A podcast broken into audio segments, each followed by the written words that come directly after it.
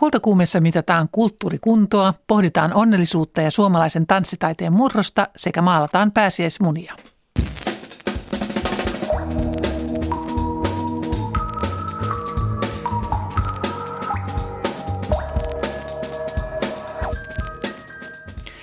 Miten saadaan uudet sukupolvet innostumaan ja vanhemmat virkistymään kulttuurista? Kulttuuritarjonnan laajaan viidakkoon opastajaksi ja innoittajaksi on lupautunut Katja Jalkanen. Tervetuloa Katja Jalkanen. Kiitos. Melankoolikko Tommi Melender kritisoi esseekokoelmassaan aikamme sairaudeksi kuvaamansa maanista onnellisuusjahtia. Ihminen, joka ei ole onnellinen, niin hän ei ole oikeastaan onneton, vaan hän on ennen kaikkea epäonnistunut tulemaan onnelliseksi. Koska tämmöinen hyvinvointiideologia, joka aika vahvasti läpäisee meidän kulttuurin, niin se korostaa sitä, että ihmisten pitäisi olla positiivisia, hymyileviä, onnellisia ja vieläpä menestyviä, että siinä kytketään vielä toisiinsa menestys ja onnellisuus, että yleensä nämä onnellisuusteollisuuden tuotteet on suunnattu tämmöisille aika hyvinvoiville keskiluokkaisille ihmisille, ei niitä millekään Alepan kassoille kirjoiteta näitä onnellisuussoppaita. Tommi Melenderin ajatuksia kuulemme hieman yli puoli neljä. Munia maalataan perinteisesti palmusunnuntain jälkeisellä viikolla. Kuva-aiheet vaihtelevat. Risti, esimerkiksi Kristus voitti kuoleman.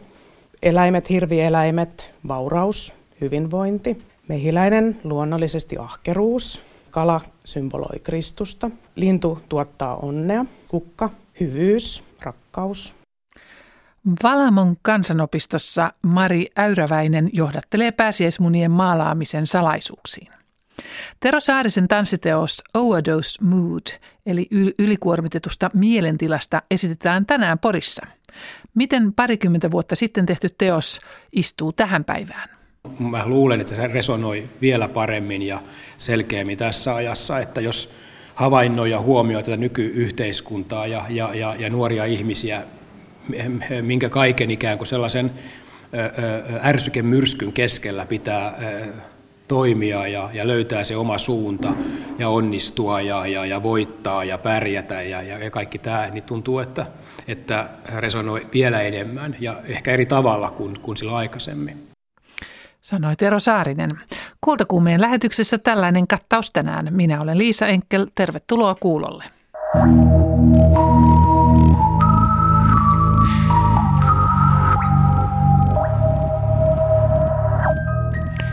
Kultakuumeen vieraaksi olen tänään kutsunut cultural trainerin, eli suomeksi kulttuurivalmentaja Katja Jalkasen. Olet Katja yhdessä savolaisen kollegasi Aino-Maria Savolaisen kanssa kirjoittanut kirjan tai oppaan nimeltä Korot kopisten käytännön opas kulttuuriviidakkoon. Harmittiko leffassa karkkipaperien rapistelijat ja teatterissa viheltäjät niin, että kirjoititte oppaan? No näistä molemmista tietenkin voisi harmistua suuresti, mutta elokuva kulttuuriin nykyisin monien mielestä ehkä ikävä kyllä kuuluu se karkkipaperien rapina ja valtava voimakas popcornien tuoksu tai lemu ihan miten sen haluaa kokea. Et se on varmasti osa sitä nykyaikaista elokuvissa käyntiä. Mutta teatterissa viheltäminen, se kyllä harmittaisi aika kovasti ja siitä me sitten kirjoitimme tähän oppaaseenkin, että teatterissa ei saa viheltää. Se on epäkohteliasta ja tuo huonoa onnea myöskin sitten näytökseen. Olette kummatkin kirjablokkaajia. Millaiset havainnot kulttuurikuluttajista sai teidät innostumaan tästä kulttuurivalmennuksesta? No kulttuurivalmennus on eräänlainen leikki ja tämä lähti liikkeelle oikeastaan siitä, että me molemmat harrastamme kulttuuria, mutta satunnaisesti, laiskanlaisesti, ehkä vähän saamattomasti ja mietimme, että, että mitenkä – me itse voisimme harrastaa kulttuuria enemmän ja miten sitten tällaista kulttuurin ilosanomaa voisi viedä muillekin, että miten saada ihmiset lähtemään useammin taidenäyttelyihin, teatteriin, oopperaan tai löytää, löytää kokonaan uusia kulttuurilajeja. Että lajeistahan voi puhua myös kulttuurin osalla.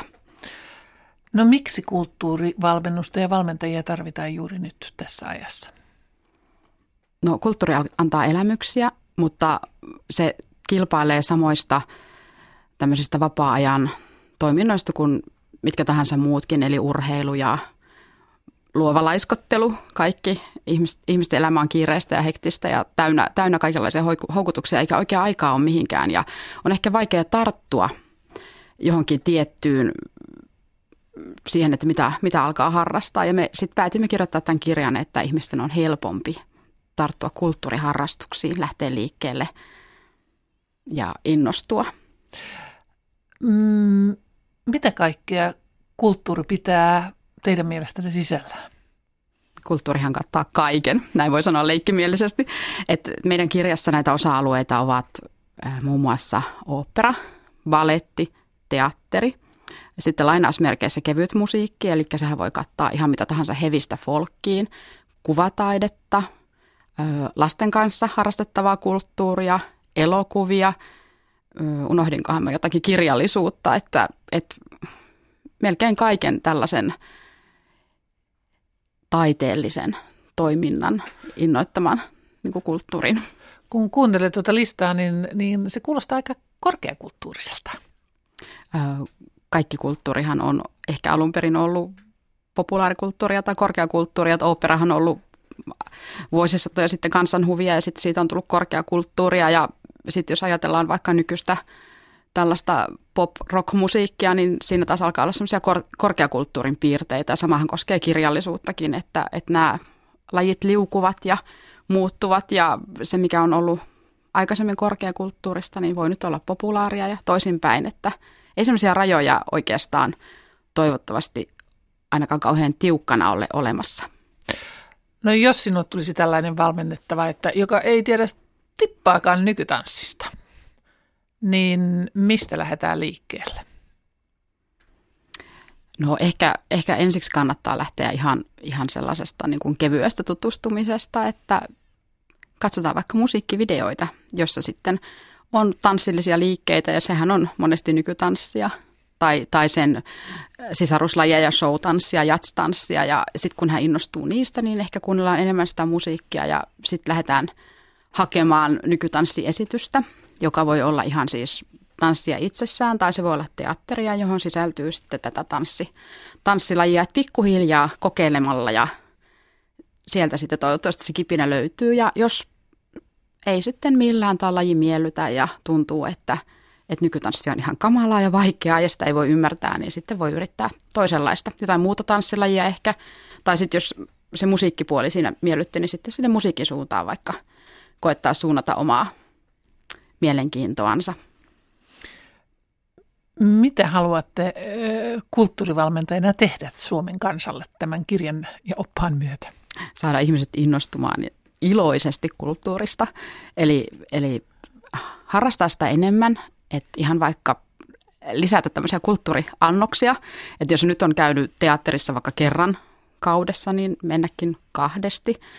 Tai, tai jos on lukenut Finlandia voittajan kirjan ja jonkun suuren tietokirjan, mutta ei juuri muuta, niin sitten niin kuin lisäämään sitä luettavaa. Ihan pienin askelin ottaa tavaksi vaikka aamulla Hesarin en sano että sijasta, mutta rinnalla esimerkiksi aamunovellin tai, tai lisätä lukemista työmatkalla, jos kulkee julkisilla, lukea bussissa kirjaa kännykkä selailun sijasta. Että tällaisilla pienillä askelilla ja sitten huomata, että, että tässä on tullut harrastettua kulttuuria aika paljon oikeastaan tänä vuonna. Kirjastot ovat, sieltähän löytyy oivallisia kulttuurivalmentajia, lukijavalmentajia ja tällaisia, mutta miten se on muun kulttuurin laita, että miten siihen pääsee? Tuossa oli tanssi esimerkkinä, mutta sanotaanpa esimerkiksi se opera. Hmm. No operaan pätee tietenkin kanssa se, että siihen kannattaa alkaa tutustua pikkuhiljaa, kuunnella erilaisia operoita, aloittaa aarioista, ne on monesti helpoimpia, tuttuja jostakin, ehkä elokuvista – koulumusiikkitunneilla on varmaan kuunneltu taikahuilun jotakin aarioita. Että lähtee liikkeelle niistä ja kuunnella mahdollisimman paljon erilaista ja sitä kautta sitten löytää se, mistä eniten nauttii, että tykkääkö vaikka sopraanoista vai haluaako kuunnella alto, alton laulua. Että tämmöinen niin kuin asteittainen liukuminen kohti operan maailmaa. Ja sitten kun on todella siihen perehtynyt ja kuunnellut, niin sitten on valmis varmasti istumaan kansallisoopperassa aika pitkänkin operanäytöksen. Että ei heti kannata aloittaa Wagnerin viiden tunnin oopperalla tätä opera tutustumista? No sitä emme voi suositella, mutta Wagneria kyllä muuten kannattaa, kannattaa kuunnella hienoja, hienoja aarioita. Katja Jalkanen, miten mittaisit kulttuurikuntaa? Miten mittaat omaa kulttuurikuntasi? No kulttuurikuntoa ei voi tietenkään mitata tällaisilla määreillä, että, että olenko tällä viikolla kuunnellut, tai voi tietysti mitata, että olen tällä viikolla nyt kuunnellut tunnin oopperaa ja lukenut yhden kirjan ja käynyt yhdessä taidenäyttelyssä, mutta se ei välttämättä ole kovin elämyksellistä. Eli mä mittaisin näitä elämyksiä, niitä kokemuksia, muistijälkiä, mitä sitten näistä kulttuurimenoista jää. Se on mun mielestä tärkein, tärkein mittari siihen, se hyvä mieli, joka valtaa sitten semmoinen ehkä taianomainen olo, jossa voi leijua sen kulttuurikokemuksen jälkeen. Ja kun näitä tulee jonkun verran, niin niitä kyllä haluaa lisää. Ja se on mun mielestä semmoinen kulttuurikunnon varma merkki. Kun otin tuon kirjan käteeni, siis äh, Korot kopisten, niin, niin äh, se on kirjoitettu aika tyttömäiseen tyyliin. On ystäväkirjasivuja ja naistenlehtien kaltaisia kyselyitä. Miksi tällainen tyyli? No, tässä on tämä helposti lähestyttävyys otettu kyllä huomioon, että, että me toivotaan, että tämän kirjan löytävät myös ne, jotka eivät niin paljon kulttuuria harrasta. Ja sitten näiden leikkimielisten testien kautta on varmasti niin kuin helppo solahtaa siihen, koska täällä on myös paljon asiaa täällä. Kirjan, kirjan sivuin, sivuihin mahtuu myöskin sitä, mutta ehkä näillä kulttuuriystävillä, joita on niin balettimaailmasta kuin akateemisesta maailmasta, niin heidän esimerkkinsä saattavat innostaa paljon. Sitä me toivomme kyllä. Niin tosiaan teillä on tuolla kulttuurihenkilöitä vastanneet noihin kulttuurikyselyihin, tai siis ystäväkirjasivuille. Aivan. Meillä on 12 kulttuuriystävää.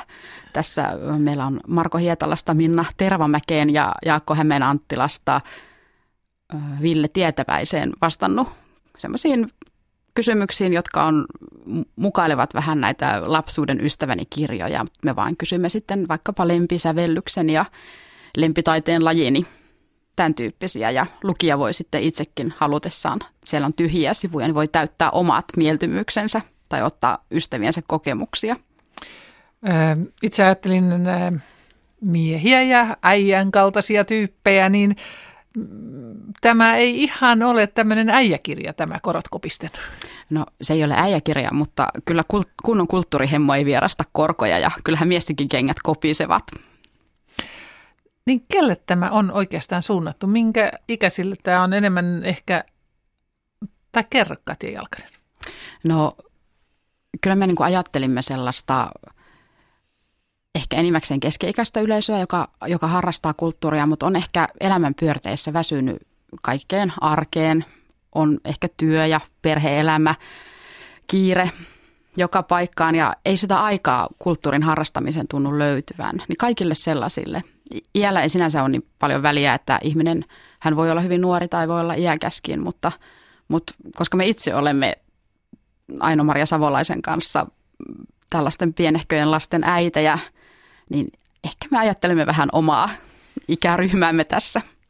No miten pienten lasten äiti voi ylläpitää kulttuurikuntaansa? No arjessa pienin askelin, eli joka päivä voi ottaa sitä omaa aikaa. Itse esimerkiksi luen työmatkalla bussissa ja kuuntelen musiikkia kävellessäni – ja arkisin voi harrastaa taidepongausta, eli kun kulkee kaupungilla, niin voi, voi katsella vaikka patsaita tai, tai graafisia kuoseja, mitä ihmisellä on päällä ja miettiä, että kukahan suunnittelija nämä on tehnyt. Se on yllättävän hauskaa ja vähän semmoista vakoiluakin. Ja silloin tällöin kerran paristi kuussa on ihan hyvä ottaa sellainen oma hetki ja mennä, jos ei ole aikaa sinne oopperaan, niin mennä vaikka taidemuseoon. Nyt kun museokortti on olemassa ja kattaa paljon museoita ympäri Suomen, niin on aika helppo piipahtaa ihan vaikka puolen tunnin tai tunnin verrankin ja se virkistää tavattomasti. Öm,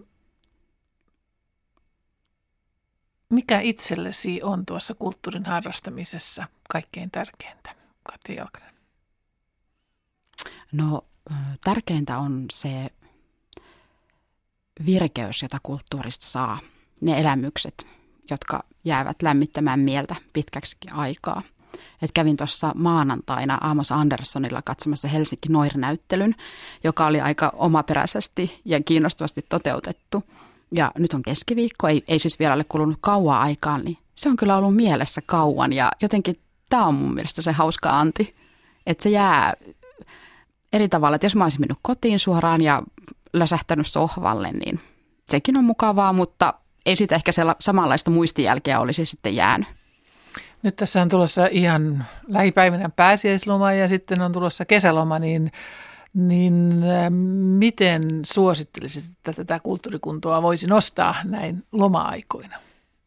No kesällähän Suomi on kulttuuritapahtumien luvattu maa, jos näin voi sanoa, että vähän joka paikkakunnalla on jotakin, niin lähteä esimerkiksi reissuun, jos on mahdollisuus pitkin poikin Suomea, käydä katsomassa, miten Kuopio tanssii ja soi tai, tai miten Seinäjoella provinssirokissa rokataan. Äh, uskaltautua kesäteatteriin, ne on yllättävän korkeatasoisia nykyisin. Tai sitten mennä ihan oman lähikorttelin, kävellä siellä ja katsoa, että mitä täällä tapahtuu. Sekin on kulttuuria, mitä, mitä kaupungilla tapahtuu. Helsingissä esimerkiksi näkee paljon erilaisia esityksiä, vaikkapa Espan lavalla, ja se on ihan ilmaista. Tuo kuulostaa hyvin paljon sitä, että kulttuuri on kuluttamista, eli tekee, tai sellainen, mutta entä sitten itse kulttuurin tekeminen? Hmm. No aina voi rohkaista. Me rohkaisemmekin tässä kirjassa myöskin tämmöiseen tietynlaiseen omaan kulttuurin tekemiseen, että ei tarvitse olla taidemaalari tai, tai säveltäjä voidakseen niin kuin luoda itse. Eli kuka tahansa voi ostaa värikynät ja kokeilla sitä piirtämistä. Jos ei sitä tule mestariteosta, niin ainakin on yrittänyt ja se voi olla yllättävän hauskaa. Ja sama pätee mihin tahansa vaikka valokuvaamiseen, että voi kokeilla löytää uusia kuvakulmia, katsoa, että minkälaista on kuvata erilaisessa valossa. Et itse tekeminen voi olla tosi hauskaa ja antoisaa ja hyvä lisää sitten siihen kuluttamiseen. Kiitoksia uh, cultural trainer, kulttuurivalmentaja Katja Jalkanen näistä vinkkeistä loman ja, uh, ja kesää odotellessa. Kiitos. Pääsiäismunia maalataan perinteisesti palmusuntain jälkeisellä viikolla. Valamon luostarissa tuolla Itä-Suomessa on perehdytty maalausperinteen saloihin ukrainalaisesta pisankakuvioinnista hesseniläiseen nuppineulatekniikkaan. Niin, mikäs malli sulla on? Mulla on menossa tämä, mutta siellä on vähän mun omia muunnoksia aina mulla on näissä. Joo. Mari Äyräväinen, sinä vedät tällaista pääsiäismunien maalauskurssia tällä Valamon kansalaisopistossa. Näköpiirissä on ainoastaan naisia. Missä miehet? 15 vuoden aikana niin on ollut kaksi miestä, että ei vaan ole miesten juttu välttämättä, mutta saa tulla ehdottomasti. Kun tämä perinteisesti pääsiäismunien maalaus, onko se vain naisten homma? Joo. Palmusunnuntain jälkeisellä viikolla perinteisesti perheen naiset on maalannut seuraavan vuoden tarpeisiin munat. Ja niitä on sitten annettu papille ja sukulaisille, jopa hautaan laitettavaksi, navettaan onnea tuomaan ja suojaamaan karjaa, taloihin suojaamaan kanssa tuholta tai tuottamaan onnea. Että todella kymmeniä sitten on maalattu. Tämä ei ole ihan tämmöistä normaalia vesivärellä läträämistä, vaan tässä käytetään vahaa ja vähän erilaisia tarpeita, niin kerrotko vähän niistä? Tämä on batikkitekniikkaa. Eli me ei maalata väreillä, mutta maalataan mehiläisvahalla, sulalla mehiläisvahalla. Ja värit on munavärejä, teollisia, Amerikasta ostettuja. Tosiaan maalaus menee niin, että kastellaan väriliemeen sitten. Ja se, missä on vahaa, siihen ei enää tartu väri. Kuinka monta kertaa muna voidaan laittaa tuonne liemeen, kun halutaan erilaisia värejä? No yleensä neljä väriä riittää, mutta voi laittaa enemmänkin, mutta sitten tulee jo lopputuloksi aika tumma, koska voidaan mennä vain vaaleista tummempaan. Mutta neljällä värillä saa todella hienoja. Tässä on yksi tämmöinen esine, mikä pistää silmään, on tämmöisiä kukkaruukkuja, jotka on käännetty ylösalaisia. Siinä on lusikka ja sen alla kynttilät. Näyttää vähän niin kuin amerikkalaisten elokuvien tämmöistä heroinin Kyllä. sulatusjuttua, niin mikä tässä on? Sekin on oikeasti perinnettä on pidetty perunaa ja lusikkaa telineenä, että lusikka on sitten väännetty 90 asteen kulmaan. Ja tämä on vain tämmöinen moderni sovellutus, että huomattu, että sen lusikan saakin kätevästi tuohon muoviseen kukkarukkun kiinni. Ja tosiaan sitten tuossa käytetään noita selköpurkin korkkeja suojaamaan tietysti pöytää tuikulta ja sitten tuikulla lämmitetään se vaha ja sulatetaan. vaan pitää olla tosi kuumaa, jotta se juoksee hyvin ja voi kirjoittaa sitten kuin musteella. Niin tässä kurssilla opiskellaan hesseniläistä nuppinolatekniikkaa, sorbialaista sultatekniikkaa, ukrainalaista pisankakuviointia. Mm. Onko meillä mitään supisuomalaista tekniikkaa? Tämä, tämä on slaavilainen perinne ja tuolta Keski-Euroopasta ja lähinnä slaavilaisilta alueilta. Mari Äyräväinen, tässä sinulla on korissa valmiita pääsiäismunia, jotka olet itse maalannut aikaisemmin. Tässä on mehiläistä, kaloja, hirvi.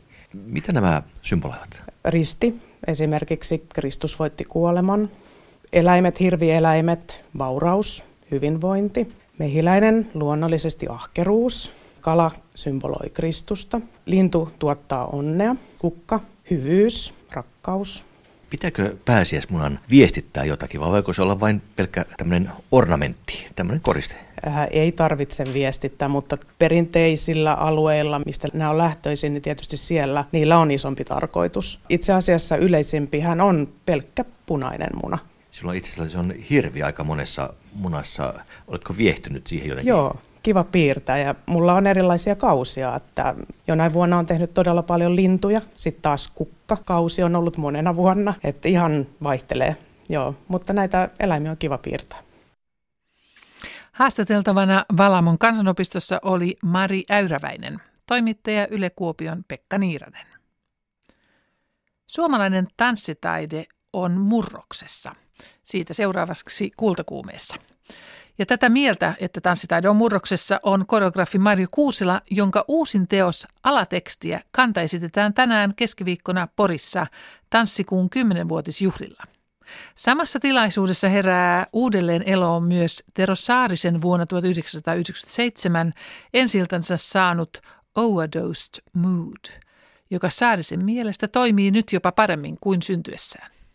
Me juhlitaan tässä tanssikuun 10-vuotista ja, ja tämän ryhmän, PDC-ryhmän 10-vuotista juhlaa ja ja myös samalla tämä 2016 on Tero Saarinen kampanjan 20-vuotisjuhla. Eli tässä on niin monta sellaista kättelyn paikkaa. Ja tosiaan overdose mood, eli ylikuormitettu mielentila, kantaisettiin 97, ja nyt sitten tuntui hyvältä hetkeltä kokeilla, että onko se niin, että, että se aika kultaa muistot. Eli että meille tanssijoille jäi sillä aikoinaan sellainen olo, että tämä oli jotenkin merkittävä teos ja, ja, ja, ja resonoi paljon silloin 90-luvun lopulla. Ja tota, nyt sitten on ollut semmoinen niin päivityksen aika ja hetki ja, ja tuntuu, että ryhmä on sen niin kovatasoinen ja, ja sen tyyppinen, että jolle uskaltaa antaa ja kokeilla uudestaan sitten tätä teosta ja, ja katsoa, miten se resonoi nyt. Tuolloin se sai tai saavutti jonkinlaisen ehkä jopa kulttimaineen. Käydään vielä tässä yhtäkkiä läpi, mistä siinä on kyse. No oikeastaan se on, niin kuin kaikki teokset lähtee niistä henkilökohtaisista sen hetkisistä tunteista. Eli, eli 97 vuosi oli oman ryhmän alkuaikaa. Ja tietysti kaikki ne, mitä nuori ihminen sitten kelaa siinä hetkessä, eli, eli Eli kaikki se vastuun ottaminen ja, ja, ja asioiden organisoiminen ja, ja, ja sitten myös se, miten selviää, onnistuuko, toimiiko nämä teokset, onko meillä tulevaisuutta tanssiryhmänä, onko tanssilla tulevaisuutta. Eli kaikkia näitä isoja asioita kelas silloin ja, ja, ja siitä tuli tämä tämmöinen tietty ylikuormitettu mielentila. Ja, ja, ja sitä lähdettiin työstämään ja tuotiin erilaisia mielenkuvia ja mielentiloja ja, ja just ikään kuin ne tämmöisillä toiveiden ääripäissä ja, ja, ja, ja, ja mikä on mahdollista, mikä ei. Miten vuonna 1997 kantaesityksensä saanut teos sopii nykypäivään? No totta kai tuo on hyvä kysymys ja sitä, sitä itse pelkäs myös, että toimiiko se enää, mutta sitten taas, vaikka se vähän kliseistä onkin sanoa, mä luulen, että se resonoi vielä paremmin ja selkeämmin tässä ajassa, että jos havainnoi ja huomioi tätä nykyyhteiskuntaa ja, ja, ja, ja nuoria ihmisiä, minkä kaiken ikään kuin sellaisen ärsykemyrskyn keskellä pitää toimia ja, ja löytää se oma suunta ja onnistua ja, ja, ja voittaa ja pärjätä ja, ja, ja kaikki tämä, niin tuntuu, että, että resonoi vielä enemmän ja ehkä eri tavalla kuin, kuin silloin aikaisemmin. Koreografi Tero Saarinen, Sinulla on pitkä historia täällä ja nyt varsinkin tanssikuun 10-vuotisjuhlaa vietetään, niin, niin minkälainen merkitys tällä festivaalilla sinun mielestäsi on? No siis tällä festivaalilla kokoomus Liisa Nojosen, et, siis mittavalla työllä Suomen tanssitaiteen hyväksi on ihan käsittämätön merkitys. Eli, eli semmoinen harhaluulo, että kaikki tanssi tapahtuu pääkaupunkiseudulla on, on, on täysin väärä, vaan me musta pitää muistaa ja, ja kunnioittaa ja, ja, ja arvostaa sitä mieletöntä työtä, mitä täällä ympäri Suomea tehdään eri kaupungeissa ja maakunnissa ja, ja, ja, ja kylissä. Ja, ja, ja se on just se, tai, tai siis tämä, tämä aika on minusta sellainen vielä, että just liittyen tähän tällaisen ärsyke tota, villiyteen ja kaikkeen ja myös sellaisen niin omasta kehosta vieraantumiseen, niin kaikki tämä tällainen työ, joka tekee kehon parissa ja, ja avaa ihmisen niin ymmärrystä omasta kehollisuudestaan, kehollisesta lahjakkuudesta, on erittäin tärkeää. Ja, ja mä olen sitä mieltä, että kaikkien ihmisen pitäisi tanssia ja löytää se oma. Että tanssi ei enää maistu vaan sisupastillilta yhdeltä maulta, vaan se, se, se toimii ja, ja, ja, ja resonoi mun mielestä niin erityyppisesti, eri tavalla. Ja, ja, ja jos ihmiset harrastaisivat tanssia ja löytäisivät sen oman tapansa harrastaa tanssia, niin me kaikki voitaisiin paljon paremmin. Koreografi Marjo Kuusela, nyt vietetään kymmenettä tanssikuufestivaalia täällä Porissa ja yksi, yksi niistä helmistä ja herkkupaloista, mitä on tarjolla, on sinun teoksesi alatekstiä, sen kantaesitys. Mikäs, mikäs tämä tämmöinen alatekstiä oikeastaan on? No mä olen lähtenyt semmoisesta ajatuksesta, kun tuota, näyttelijälle on aina semmoista on hyvin jännittävää ikään kuin esittää puhetta, jossa se voi sanoa jotakin, ja sitten toisaalta hyvä näyttelijä aina myöskin näyttää yleisölle, mitä hän oikeasti ajattelee. Mm. Tämä on tanssissa paljon vaikeampaa. Ja nyt me sitten kokeiltiin, että, että tehdään, tehdään, tai ajatus oli, että tehdään keskustelu, jonka alle tehdään tanssia siitä, mitä se mielenmaisema on sen keskustelun aikana. Se sitten vähän lähti rönsyilemään ja niin poispäin, mutta tämä oli alkuperäinen ajatus. Miten, kuten sanoit, että se on paljon vaikeampaa tanssikeinoa, niin miten ne sitten tanssista löytyy ne avaimet tähän tarinan kertomiseen? No minä ei tässä nyt niin kovasti tarinaa ollut tarkoitus kertoa, mutta aina kun mä jotain näyttämölle ihmisiä saan, niin se ihminen tuo mukanaan jo sitten oman tarinansa. Ja silloin siitä se, se pieni hetki, minkä siellä näyttämöllä ollaan, niin kyllä se jo sitten jonkinlaisen tarinan tekee. Niin kuin sulla tai mulla, meillä on kaikilla joku tarina, ja kun me ilmestytään, niin meistä kaik, jollain lailla paistaa se meidän tarina. Kyllä. Ähm, olet tehnyt kymmeniä ja taas kymmeniä eri koreografioita, eri, eri teoksia ja, ja eri näytelmiin, eri kaikenlaisiin produktioihin. Äh, tämä on nyt sinun oman koreografian kantaesitys, niin miltä se tuntuu juuri ennen sitä ensi-iltaa? Minkälaisia tunteita koreografin vatsan pohjassa se kantaesitys herättää? No yleensä se ensimmäinen ajatus on se, että voisiko siirtää kuukaudella, että saisi vähän lisää harjoitusaikaa. Ja sitten toinen ajatus, mikä tulee, että voisiko ehkä peruttaa kokonaan, mutta tuota, sitten se on, se, niin kun, se on sitä justiinsa ennen, että mä lähden aina liikkeelle siitä, että mä innostun ihan hirveästi. Ja sitten eri koreografeilla on erilaisia kaaria, mutta mun kaari on aina sellainen, että, että mä ikään kuin alan nähdä mahdollisuuksia. Ja sitten tuntuu, että ne kaikki mahdollisuudet ei meinaa mahtuukaan siihen tarinaan. Että, että kyllä se aina hermostuttaa yhtä paljon. Joskus tekee näitä niin kuin vanhoja ideoita jotenkin uuteen muotoon ja sitten se on vähän turvallisempaa. Mutta esimerkiksi tämä, mitä nyt tehdään, niin on, on ihan niin kuin, miten se sanotaan, herrassa. Eli jännityksellä nähdään sitten, että mitä, mitä tuleman pitää. Sinulla on pitkä, pitkä ura ja olet nähnyt suomalaisen tanssin eri vaiheita, niin mikä tällä hetkellä on, on se Suomen nykytanssin tila? Ollaanko täällä esimerkiksi rohkeita kokeilemaan uutta? Rohkeita ollaan jo. Eli mun mielestä meidän koko tanssitaide on vähän murroksessa. Ja se tarkoittaa, että kun teatteritaide on murroksessa ja esitystaide on murroksessa, niin aika paljon nämä etsii nyt toisiltaan ja on semmoisia kombinaatioita ja ylilyöntejä. Ja, ja sitten tuntuu on, että jotain uutta syntyy. Mutta että sitten syntyy semmoisia, että tällainen vanha liikkeen ystävä ihan kauhistuu, että riittääkö tämä nyt tämä, että puoli tuntia seisoo. Mutta, mutta tota, tota, siinäkin on oma haasteensa, mm. että vaiheessa ollaan, mutta on ihana saada esimerkiksi tämä mun teos nyt ensi iltaan Teron kanssa, jonka liike on aina, niin kuin, jolla liike on aina kunniassa, että vaikka tämäkin on vanha teos, niin se on niin, kuin niin täynnä semmoista tuoret liikettä, mm. että sitä on tosi hauska katsoa. Voisiko tästä päätellä, yhteiskunta on kauhean kiireinen ja, ja vähän hektinen koko aika. Näkyykö se sitten siis ihan tanssissakin? Jaa, voisikohan se näkyä niin, että yritetään vähän pysäyttää. Sanoi tanssitaiteilija Mario Kuusela, toimittaja oli Kati Rantala. Ja Porissa siis juhlitaan tänä iltana tanssikuun kymmenenvuotisjuhlia. Ja sitten herätys kaikki onnellisuuden etsijät ja tavoittelijat. Kirjailija Tommi Melender on kirjoittanut esseekokoelman nimeltä Onnellisuudesta. Kirjailija itse tunnustautuu kuitenkin melankoolikoksi, jolle onni on pikemmin välähdyksenomaisia hetkiä siellä täällä. Hän kritisoi aikamme sairaudeksi kuvaamansa maanista onnellisuusjahtia. Ja varsinkin sitä, että onnellisuus ja menestyminen kytketään niin helposti toisiinsa. Toimittaja Tuula Viitaniemi tapasi hiljattain Melenderin. Sivu 9. Mauno Koivisto sanoi, että armeijassa pitää olla myös sellaisia, jotka eivät pidä sotimisesta. Tuo lausahdus innoitti minut tämän kirjan kirjoittamiseen.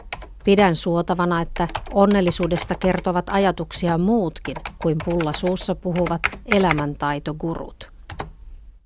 Kirjailija Tommi Melender, sinulta on juuri ilmestynyt esseekokoelma nimeltä Onnellisuudesta, mutta siellä aika vähän kerrotaan onnellisia asioita, että siellä on muun muassa masentuneita kirjailijoita ja ihmisvihaa ja onpa yksi tappokin ja kuolemaa muutenkin. Miksi lähestyt onnellisuutta? Elämän synkempien puolien kautta? Mulla oli ajatus, että mä en määrittele onnellisuutta etukäteen mitenkään, enkä lopuksikaan, vaan että mä rupean vaan kirjoittamaan siitä ja katson, mitä paperille tulee. Että se on tämmöinen omakohtaisen esseen tradition mukaista, että tota, kirjoitetaan asioista ottaakseen niistä selvää. Ja totta kai ihmiselämä usein näyttäytyy vastakohtien kautta. Jotta ne onnellisuuden hetket erottuisi, niin pitää olla myöskin se tausta, jota vasten ne erottuu. Ja silloin ei voi olla ohittamatta myöskään niitä ihmiselämän varjopuolia. Sanot heti siinä alussa, että jos yrittää sanoa jotain tyhjentävää tästä aiheesta, niin syntyy vain latteuksia. Että heität siinä ison haasteen itsellesi ja lukijalle myös odotusarvoja. Niin, tai itse asiassa otan pois ne odotusarvot pikemminkin, että koska tota, mä en pyri sanomaan mitään lopullista totuutta onnellisuudesta, vaan itse asiassa pelkästään kirjoittamaan siitä, niin silloin menee pois tämä taakka siitä, että pystynkö minä sanoa mitään omaperäistä näin ikuisesta aiheesta. Ja kyllä mä uskon, että kaikki nämä ihan perustetut, niin rakkaus, kuolema, onnellisuus, ne on sellaisia, että, että ne on oikeastaan aika yksinkertaisia juttuja lopulta, että niistä ei saa väännettyä mitään kauhean omaperäistä. Se kuitenkin tiivistyy sellaiseksi hyvin yksinkertaisiksi perusjutuiksi joka ihmisen elämässä. Ja sitten mä yritän totuudet ohittaa tai määritelmät ohittaa ja lähestyä sitten ihan näin niin elämän tilanteisiin peilaten. Esseistiikkaan yleensä kuuluu pikemminkin kysyminen ja pohtiminen kuin vastaaminen. Tommi Melender, onnellisuudesta.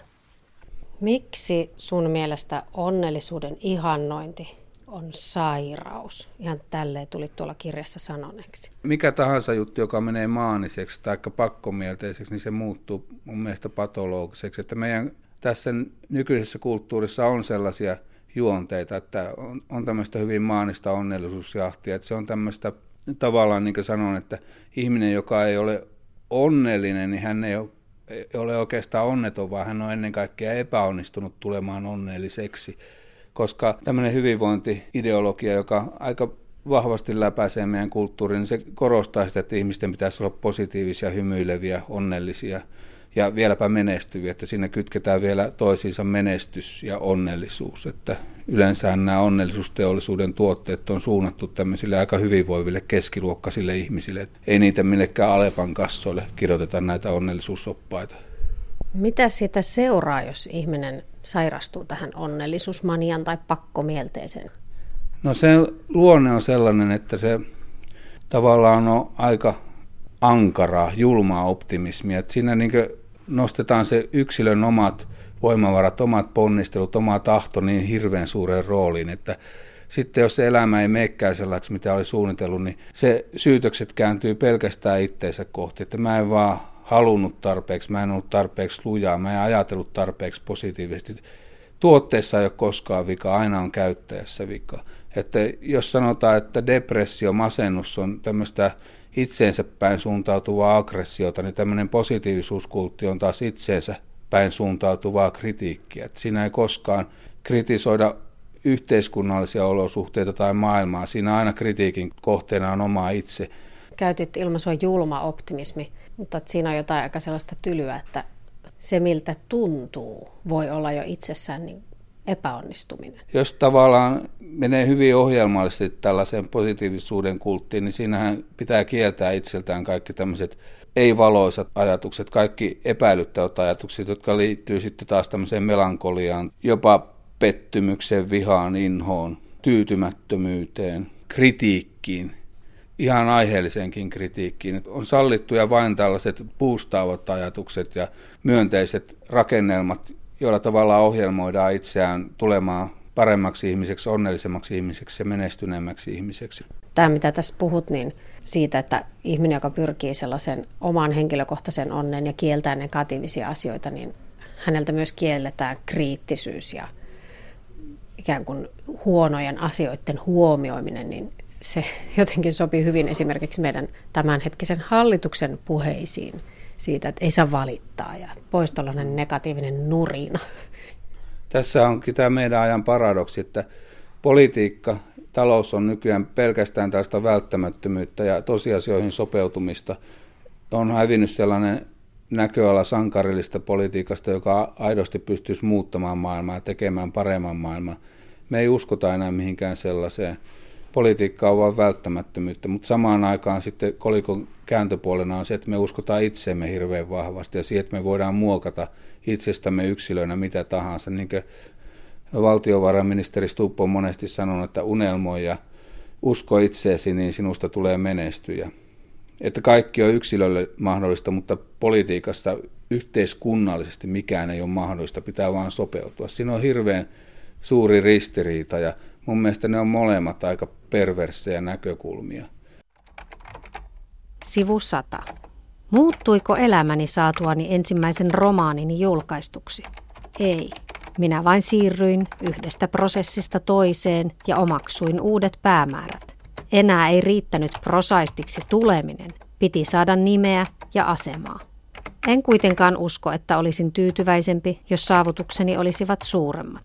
Aina löytyy kirjailijoita, jotka niittävät enemmän mainetta ja kunniaa. Jos voitan Finlandian, en ole voittanut Pohjoismaiden neuvoston kirjallisuuspalkintoa. Jos voitan Pohjoismaiden neuvoston kirjallisuuspalkinnon, en ole voittanut Nobelia.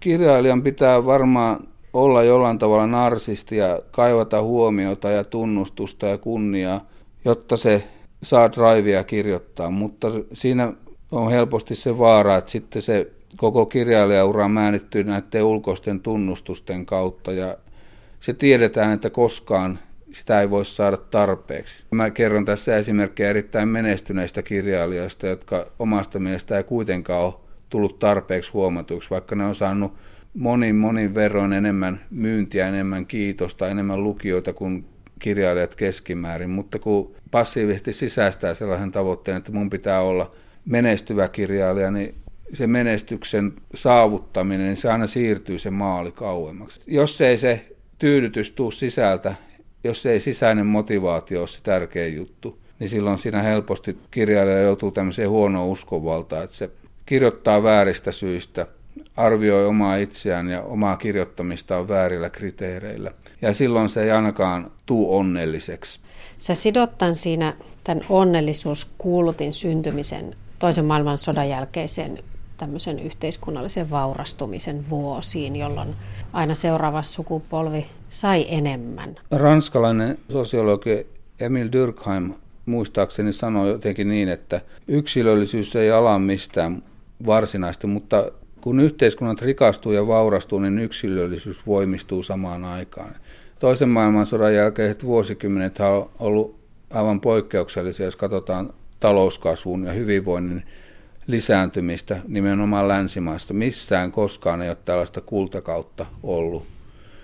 Ja totta kai se, että menee ympärillä koko ajan hyvin ja kaikki se, mikä eilen näytti vielä mahdottomalta, näyttää tänään mahdolliselta ja huomenna jopa todennäköiseltä, niin totta kai se tekee ihmisestä optimistisempia, saa heidät asettamaan myöskin kovempia odotuksia, kovempia tavoitteita, että jolloin myöskään enää se vanha ei kelpaa, vaan koko ajan pitää olla parempaa ja parempaa. Ja nyt kuitenkin, kun jopa pitkälle opiskelijoille ihmisille ei ole automaattisesti tarjolla hyvää asemaa työmarkkinoilla, niin pitäisi jotenkin irtautua tästä sidoksesta, että ollaksesi hyvä kansalainen, sinun pitää pärjätä työmarkkinoilla ja jopa menestyä. Että se menestyspuhe jätettäisiin vähän sivummalle ja siirryttäisiin menestyksen asemesta katsoa vaikka merkityksellisyyttä, että onko elämä merkityksellistä. Sanoi kirjailija Tommi Melender. Toimittaja edellä oli Tuula Viitaniemi. Onnellisuuden filosofiaan ja psykologian on viime vuosina keskittynyt myös filosofi Frank Martela. Soitin hetki sitten hänelle ja kysyin, mitä hän ajattelee Melenderin näkökulmasta. No ensinnäkin ehkä tutkijana mieleen tavan niin se, että pitää tehdä selkeä niin erottelu tämmöisen niin positiivinen psykologia populaarikulttuurissa ja onnellisuus, teollisuus. Positiivinen psykologia tieteellinen syntyy oikeastaan semmoisen niin pyrkimyksestä tämmöiseen tasapainoon. Että aiemmin, jos katsottiin psykologisia tutkimuksia, niin kymmenestä tutkimuksesta yhdeksän käsitteli negatiivisia asioita, masennusta, ahdistusta ja stressiä, ja ainoastaan niin yksi käsitteli jotain positiivista teemaa. Ja tämä positiivinen psykologia syntyi tuossa 2000-luvun alussa tämän vastapainoksi tätä ilmiötä vastaan, että koettiin, että psykologian pitäisi pystyä vähän tasapainoisemmin katsomaan sekä elämän negatiivisia että positiivisia asioita. Ja tässä mielessä on niin terve kehitystavan tämä positiivisen psykologian tyn, synty. Mutta samaan aikaan ehkä että se populaarissa kulttuurista, vaan se positiivinen psykologia usein yhdistyy tämmöiseen niin onnellisuuskulttiin ja onnellisuuden ihannointiin, joka taas ei siinä tutkimusmielessä ottavaa, mikä se juttu on.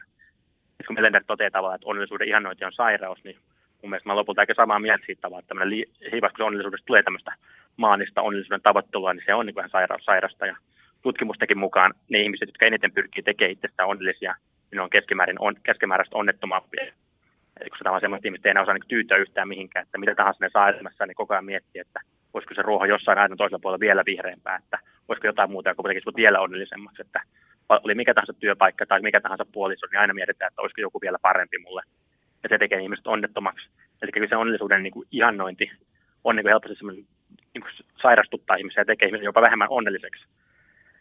Ja tutkimukset on myös osoittanut, että tämmöinen tunteiden tukahduttuminen sekä ei ole mikään ihmiselle hyväksi, että kyllä niin ihmisillä on hyväksi tunteet tilanteeseen sopivia tunteita.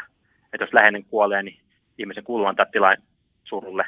Tai jos yhteiskunta kohtelee ihmistä epäoikeudenmukaisesti, niin kannattaa kanavoida se suuttumus yhteiskunnan muuttamiseksi. Että vaan se, että pyrkisi tukahduttamaan näitä negatiivisia tunteita, se ei myöskään ihan psykologian valossa mikään järkevä strategia ihmiselle, vaan kyllä ihmisen kannattaa tuntia niitä tunteita, jotka tilanteeseen sopii, oli ne sitten positiivisia tai negatiivisia. Et kun Melander puhuu siitä, että, että kun ihminen on onneton, niin se on niin epäonnistunut tulemaan onnelliseksi, niin tämä on mun mielestä tämä on hirveän relevantti pointti siinä mielessä, että tässä syntyy tämmöinen tuplataakka ihmiselle, että jos ihminen on onneton, niin se ei pelkästään onneton, vaan se kokee, että se on epäonnistunut tässä yhteiskunnan sille antamassa tehtävässä. Että jos ajatellaan, että jos aikaisemmin niin ihmisen tehtävä tämmöisessä kristillisessä yhteiskunnassa on elää tämmöisen herran nuhteessa, ja sitten taas kun tämä, niin tämä tämmöinen perinteen ja uskonnon merkitys meidän elämässä on vähentynyt, niin sen tilalle on ehkä tullut tämmöinen aika vahva tämmöinen niin kuin itsensä toteuttamisen onnellisuuden ihanne, että vaan nykyään meidän niin tehtävänä elämässä on helposti pidetään tämmöistä sitä, että me pystytään te- tehdä itsemme onnelliseksi. Tämä yhdistyy aika vahvaan tämmöiseen individualismiin myös usein. Että se onnellisuus ei ole kiinni tavan ihmisen yhteiskuntaluokasta tai poliittisista rakenteista tai muista tämmöistä rakenteellisista seikoista, vaan pelkästään ihmisestä itsestään. Niin tämä ajattelu synnyttää semmoista, että se meidän toiminta keskittyy vain siihen meidän itsemme parantamiseen että sen sijaan, että jos aikaisemmin tavallaan niin pyritty parantamaan asioita sitä kautta, että osallistutaan johonkin poliittiseen liikkeeseen ja pyritään sitä kautta muuttamaan maailmaa, ja nyt ihmiset helposti tavallaan niin passivoituu poliittisesti ja pyrkii vaan muuttamaan sitä omaa itteensä, vaikka usein ne asiat, mitkä tekee ne onnettomaksi, ne liittyy siihen niin yhteis- ympäröivään yhteisöön tai ympäröivään yhteiskuntaan. Et usein tavallaan tuntuu, että kyllä ihmisen onnellisuuden kannalta ja relevantteja parametreja on aika paljon myös niin ihmisen niin siinä lähiyhteisössä ja ylipäänsä yhteiskunnallisissa rakenteissa, ja niitä pitäisi pyrkiä myös muuttamaan, jos halutaan ihmisistä tehdä onnellisia, onnellisempia. Frank Martela, mitä mieltä olet siitä, että onnellisuuden sijaan tulisi etsiä merkityksiä? No kyllä mä siitäkin olen aika pitää samaa mieltä, että mitä ehkä sanoisin, muotoilisin sillä tavalla, että onnellisuuden sijasta meidän pitäisi auttaa ihmisiä elämään hyvää elämää. Tämä, tämä hyvä elämäntavat, siinä on monta erilaista elementtiä, jos yksi elementti on tämä onnellisuus, yksi elementti on merkityksellisyys, mutta siinä saattaa olla myös muitakin elementtejä, esimerkiksi joku yhteisön osana oleminen, moraalisuus tai jopa niin kuin joku esteettisyys. Mutta et, et mun mielestä merkityksellisyys on sinänsä parempi päämäärä elämälle kuin onnellisuus. Et siinä mielessä, että onnellisuus, onnellisuuden tavoittelu, tavoittelemisen sivu, sivutuotteena ihminen helposti niin on, muuttuu onnettomammaksi, kun taas, että jos merkityksellistä elämää tavoittelee, niin sen sivutuotteen ihminen helposti tulee taas onnellisemmaksi. Et kun se tavallaan merkityksellisessä elämässä se fokus ei olekaan enää siinä omassa navassa, vaan enemmänkin ihminen pyrkii miettimään, että mitä, mikä on se myönteinen vaikutus, minkä voin saada aikaan ympärilläni, että minkälaisia myönteisiä asioita mä voin tehdä tässä maailmassa ja parantaa tätä maailmaa. Ja sitten kun me keskitytään semmoisia asioiden tekemiseen, niin päästään niin tavallaan niin toteuttaa itse sitä kautta, jolloin me helposti tullaan jopa itsekin onnellisemmaksi, vaikka me tavallaan sinänsä fokusoida sitä onnellisuuteen. Et siinä mielessä on vähän niin kuin paradoksaalinen tilanne, että mitä enemmän fokusoidaan se oma onnellisuuteen, niin sitä, en, sitä vähemmän me itse asiassa tullaan onnelliseksi, kun taas silloin, kun meidän fokus on muualla, niin me tullaan niin kuin onnelliseksi vähän niin kuin sivutuotteena. Totesi filosofi Frank Martela. Kultakuumeessa on tänään mitattu kulta, kulttuurikuntoa kulttuurivalmentaja Katja Jalkasen kanssa ja maalattu pääsiäismunia. Ja jos tuossa äsken jäi miettimään, että mitä tuossa tuli kuunneltua, niin Arenassa voi kuunnella, sillä tässä lähetyksessä on pohdittu myös onnellisuutta ja elämän merkityksellisyyttä filosofi Tommi Melenderin ja Frank Martelan kanssa. Sekä kuultiin myös tanssitaiteilija Tero Saarisen ja Marjo Kuusen, Kuuselan mietteitä suomalaisen tanssin murroksesta. Pari viikkoa sitten meillä oli vieraana kansalliskirjaston ylikirjaston hoitaja Kai Ekholm, joka on arvostellut voimakkaasti laitostaan uhkaavia leikkauksia.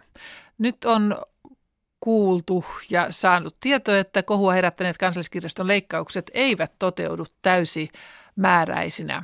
Ekholmhan vetosi muun muassa perustuslakiin torjuessaan leikkaussuunnitelmia. Ja nyt hän on erittäin tyytyväinen saavutettuun sopimukseen. Sellainen sopimus, joka tyydyttää kumpaakin osapuolta.